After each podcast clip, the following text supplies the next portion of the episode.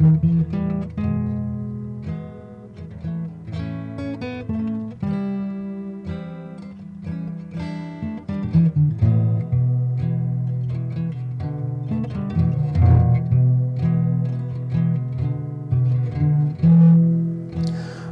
بكل مشاهدي ومتابعي القناة. نتكلم اليوم عن موضوع ال psychopathy أو الكلمة الوحيدة المرادفة بالعربي وجدتها هي سايكوباتي كلمة psychopathy أو psychopathy تعني آه، مرض بالشخصية الإنسانية بخصائص معينة مثل العزلة وعدم الاختلاط بالمجتمع أو آه، عدم الشعور بالشفقة أو عدم القدرة على الشفقة والجرأة الشديدة وتقديس آه، النفس أو تقديس الذات. لا يوجد آه، مرض معين باسم سايكوباثي أو لا يوجد تحديد في مثلا الجمعيات الطبية في العالم لا تشخص مرض آه، وتسميه psychopathy آه، هذه أعراض وليست آه، بالتحديد مرض لكن هي أعراض مرضية. يعني هذا ليس شيء طبيعي أن الإنسان يكون منعزل عن المجتمع أو لا يستطيع الشعور بالشفقة أو الندم إذا ما ارتكب شيء وقع أذى على الآخرين. لكن هذا المبدأ مبدأ ال psychopathy انتشر كثير في التحقيق الجنائي آه، في كثير من الحكومات في أوروبا وأمريكا. لأنه من الطبيعي أن الإنسان الذي لا يشعر آه، بالخوف يعني عنده جرأة شديدة ولا يشعر بالشفقة على أي آه، عمل إجرامي يرتكبه من الطبيعي ينتهي به إلى المحاكم والسجون ويدخل في عالم التحقيق الجنائي. وهذا هو المجال الذي بدأ البحوث آه، لكي يكتشف أكثر عن آه، ما هي هذه الاضطراب في شخصية الإنسان وما هي الطباع الأخرى التي يتصف بها آه، شخصية مثل هذا من هم هؤلاء مثلا في المجتمع؟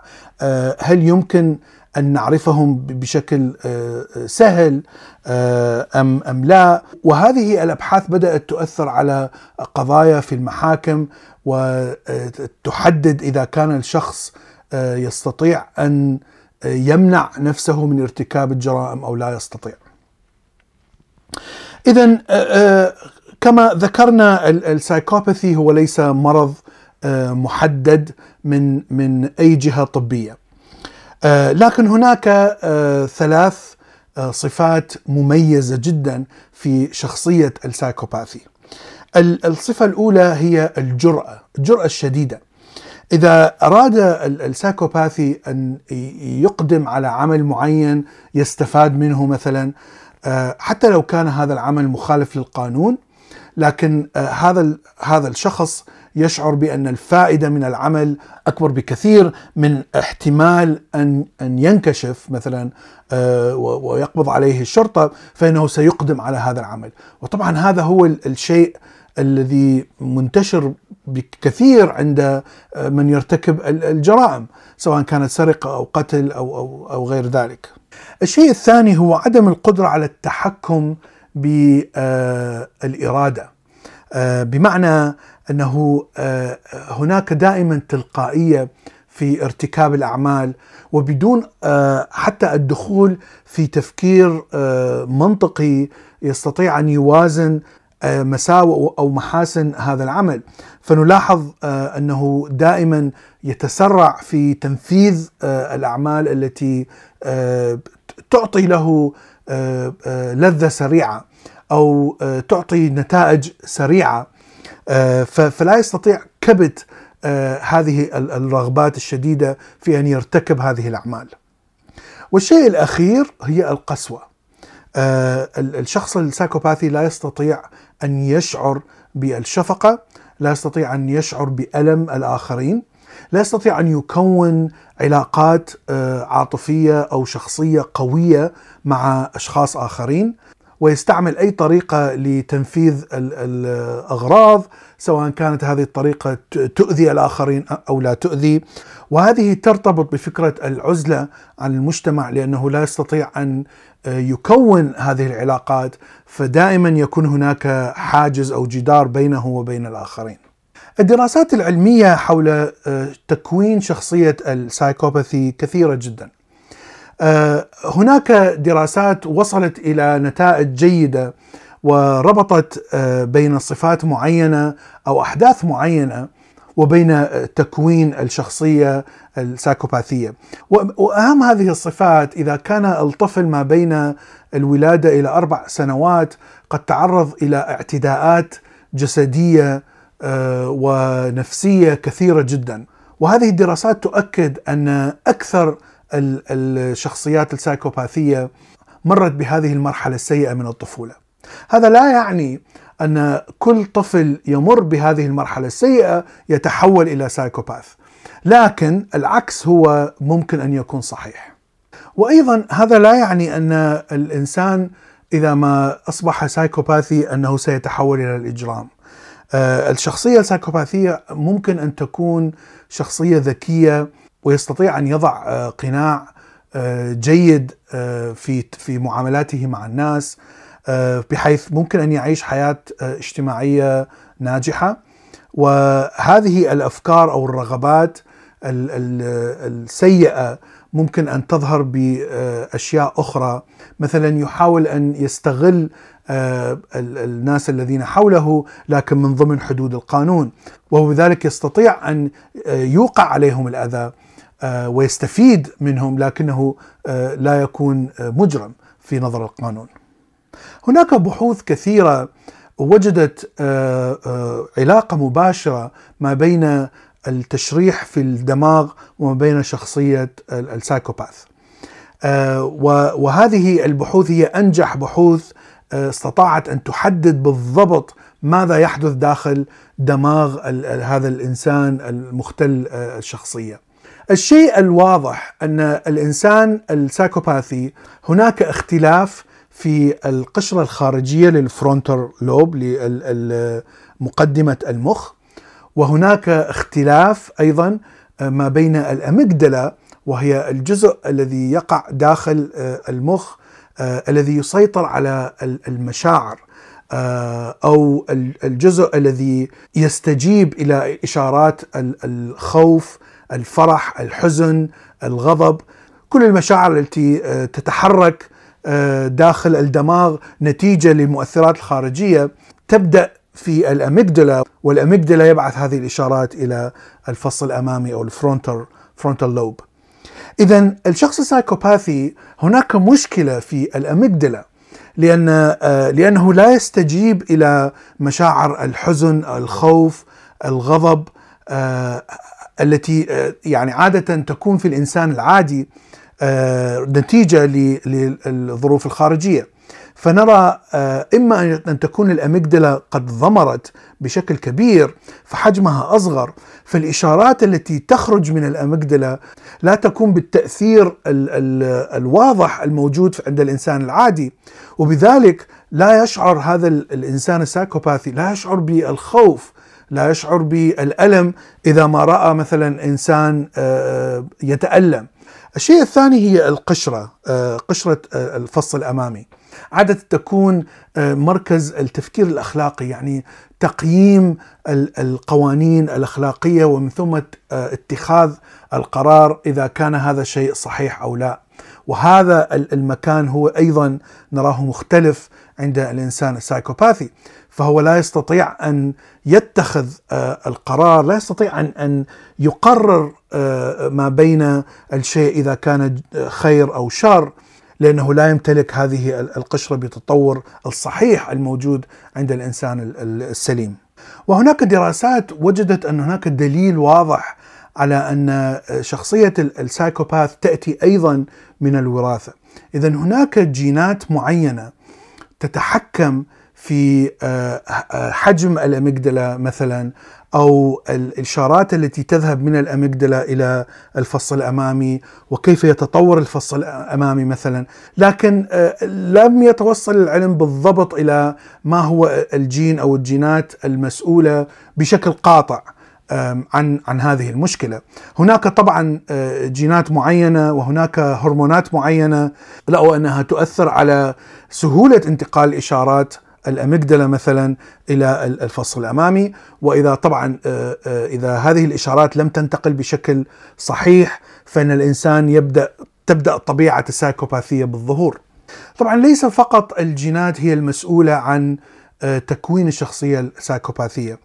آه، كما ذكرنا سابقا إذا كان هناك آه، طفولة قاسية جدا والطفل يتعرض إلى أذى كبير جسمي أو أو نفسي من من الولادة إلى أربع سنوات فاحتمالية آه، تحوله إلى شخصية سايكوباثية يكون احتمال كبير. لكن إذا اجتمعت هذين الشيئين مع بعض الجينات والظروف القاسية في الطفولة فمن الطبيعي أن احتمال تحول هذا الطفل عندما ينضج آه، إلى سايكوباثي يكون كبير. وشيء منطقي إذا كان الوالد آه، مثلا هو إنسان آه، سايكوباثي وإذا كان المجتمع يتقبل ضرب الأطفال مثلا أو توبيخهم بشكل عنيف جدا فاذا من من الشيء الطبيعي أن الأطفال الذين ورثوا هذه الجينات وأيضا مروا بطفولة قاسية سوف يتحولون إلى شخصيات سايكوباثية عندما يكبروا وسوف يكررون نفس الحلقة أو نفس العملية مع أطفالهم. فمن هنا نلاحظ أن هذه الصفات تتوارث مع الظروف المحيطة بشكل سهل جدا خاصة إذا كان المجتمع أو قيم المجتمع لا تزال قيم بدائية مثلا تسمح بضرب الأطفال وتسمح بإيذائهم نفسيا أو جسديا. هناك كثير من الحالات آه، عندما يتعرض الإنسان إلى حوادث وتعرض الدماغ خاصة الفص الأمامي إلى ضرر كبير آه، لاحظوا أن هذه الشخصيات أو هؤلاء الناس تبدأ صفات شخصية السايكوباثية بالظهور بمعنى أنهم لا يستطيعون القرار آه، بين الشيء الخير أو الشر ونرى الحس الأخلاقي داخلهم قد تأثر بشكل كبير. الشيء الآخر الذي يجب أن نعرفه هو لماذا تطورت آه، هذه الشخصية في الإنسان. آه، بشكل طبيعي أن الإنسان المنعزل الذي لا يمكنه الشعور بالشفقة من الصعب أن يعيش داخل مجتمع ومن الصعب أن يتقبله الآخرين وحتى من الصعب أن آه، تقتنع آه، به مثلا آه، امرأة حتى ترتبط بهذا الشخص وتجلب الأولاد. لأنه عاده عندما يحاول الانسان يرتبط بإنسان آخر يعني أول شيء يبحث عنه هو الشفقة والمساعدة والصفات الحسنة. وطبعا هذه الأشياء غير موجودة في الإنسان السايكوباثي. اذا لماذا تطورت هذه الصفات وكيف تطورت على مدى ملايين السنين مثلا خلال تطور الإنسان؟ هناك نظريات أنجح نظرية منهم تقول أن الإنسان ممكن أن يعيش نوعين من الحياة حتى يعيش بشكل ناجح من من الناحية التطورية بمعنى أنه يستطيع أن ينجب أطفال ويمرر جيناته إلى الجيل الآخر، هذا هو النجاح من وجهة نظر آه، آه، نظرية التطور. اذا هناك أسلوبين في الحياة، إما أسلوب الحياة البطيئة آه، التي يكون بها الإنسان يقرر بهدوء ويخطط إلى مدى البعيد آه، بحيث دائما يفكر في المستقبل البعيد إلى آخره. هذا نمط الحياة يكون عادة ناجح لأنك دائما آه، تتخذ أفضل القرار الممكن الذي آه، يناسب ظروفك مثلا يناسب المكان الذي تعيش فيه. النمط الآخر للحياة هو النمط السريع، حياة سريعة يحاول دائما أن يحقق أهداف قصيرة المدى ليست مستقبل بعيد ولا يفكر بالمستقبل ولا يفكر بالعواقب التي ممكن أن تحدث عندما يرتكب الأعمال لكن في نفس الوقت ممكن أن يرتبط بإنسان آخر ممكن أن يجلب الأطفال ممكن أن ينتقل إلى إنسان آخر ويجلب أطفال وهكذا ولا يكون أي علاقة مثلا طويلة الأمد مع أي آه، إنسان آخر. آه، طبعا هذا الإنسان قد لا يعيش حياة سعيدة لأنه لا يعيش في عائلة، لا يعيش في جو عائلي آه، لكنه ينجح في تمرير جيناته إلى الأجيال الأخرى. هذا هذه الطريقة موجودة أيضا في المجتمع الإنساني ونحن نلاحظها في كثير من الناس يعني هؤلاء الناس ليسوا سايكوباثيين وليسوا مجرمين آه، لكنهم يفضلون الحياة بهذه الوتيرة السريعة ويحقق أهداف قصيرة المدى. فاذا ممكن أن أن يعيش الإنسان بهذه الطريقة آه، وممكن أيضا أنه في في حالات معينة التفكير بالمستقبل البعيد قد لا يكون شيء جيد مثلا إذا كان البلد في حالة حرب آه، ويعني ولا يوجد مستقبل للإنسان الذي يحاول أن يفكر ويقرر بشكل بطيء، فطريقة الحياة السريعة تضمن بشكل أكبر بكثير مرور الجينات إلى الأجيال إلى أجيال أخرى. أنا أعتقد أيضا أن شخصية القسوة الشديدة قد تكون أيضا مهمة عندما يكون الإنسان يعيش في في ظروف قاسية جدا. آه، إذا كانت ظروف حرب مثلا آه، أو ظروف آه، إذا إذا فكرنا في ملايين السنين الماضية الإنسان يعيش في غابة آه، هناك الكثير من الحيوانات المفترسة. اذا القسوة تكون مهمة كثير في الحياة اليومية. إذا لم يكن الانسان يحتوي على هذه القسوة ولا يوجد عنده الشعور بالشفقة فقد يموت بسهولة آه، إذا كان هناك صراع بين قبائل معينة أو عشائر معينة. آه، وطبعا آه، إذا كان هناك الموارد الموجودة قليلة جدا. فطبعا الحروب تبدأ بشكل سهل حتى يتم السيطرة على هذه الموارد فاذا الإنسان أو العشيرة التي تحتوي على أكثر أفراد سايكوباثيين ستنتصر في هذه الحروب وهؤلاء وهذه العشيرة هي التي آه، ستمرر جيناتها إلى الأجيال القادمة. فأعتقد أن وجود شخصية السايكوباثي أو وجود جينات القسوة على الأقل القسوة آه، مهم كثير آه، في تاريخ الانساني. ربما الآن هي ليست بهذه الأهمية لأننا بنينا مدنية وحضارة لا نحتاج إلى أن نتصارع ونقتل بعضنا البعض حتى نسيطر على الموارد آه، مع أنه هذا يحدث لحد الآن مع الأسف، لكننا نبتعد آه، شيئا فشيئا عن الاحتياج إلى هذه القسوة وربما في المستقبل آه، ربما قد قد تتغير الجينات في في الجنس الإنساني وتزول هذه الجينات تماما ربما طبعا لا أحد يعرف. هذا ما أردت أن أقوله اليوم شكرا لكم وإلى لقاء في حلقة أخرى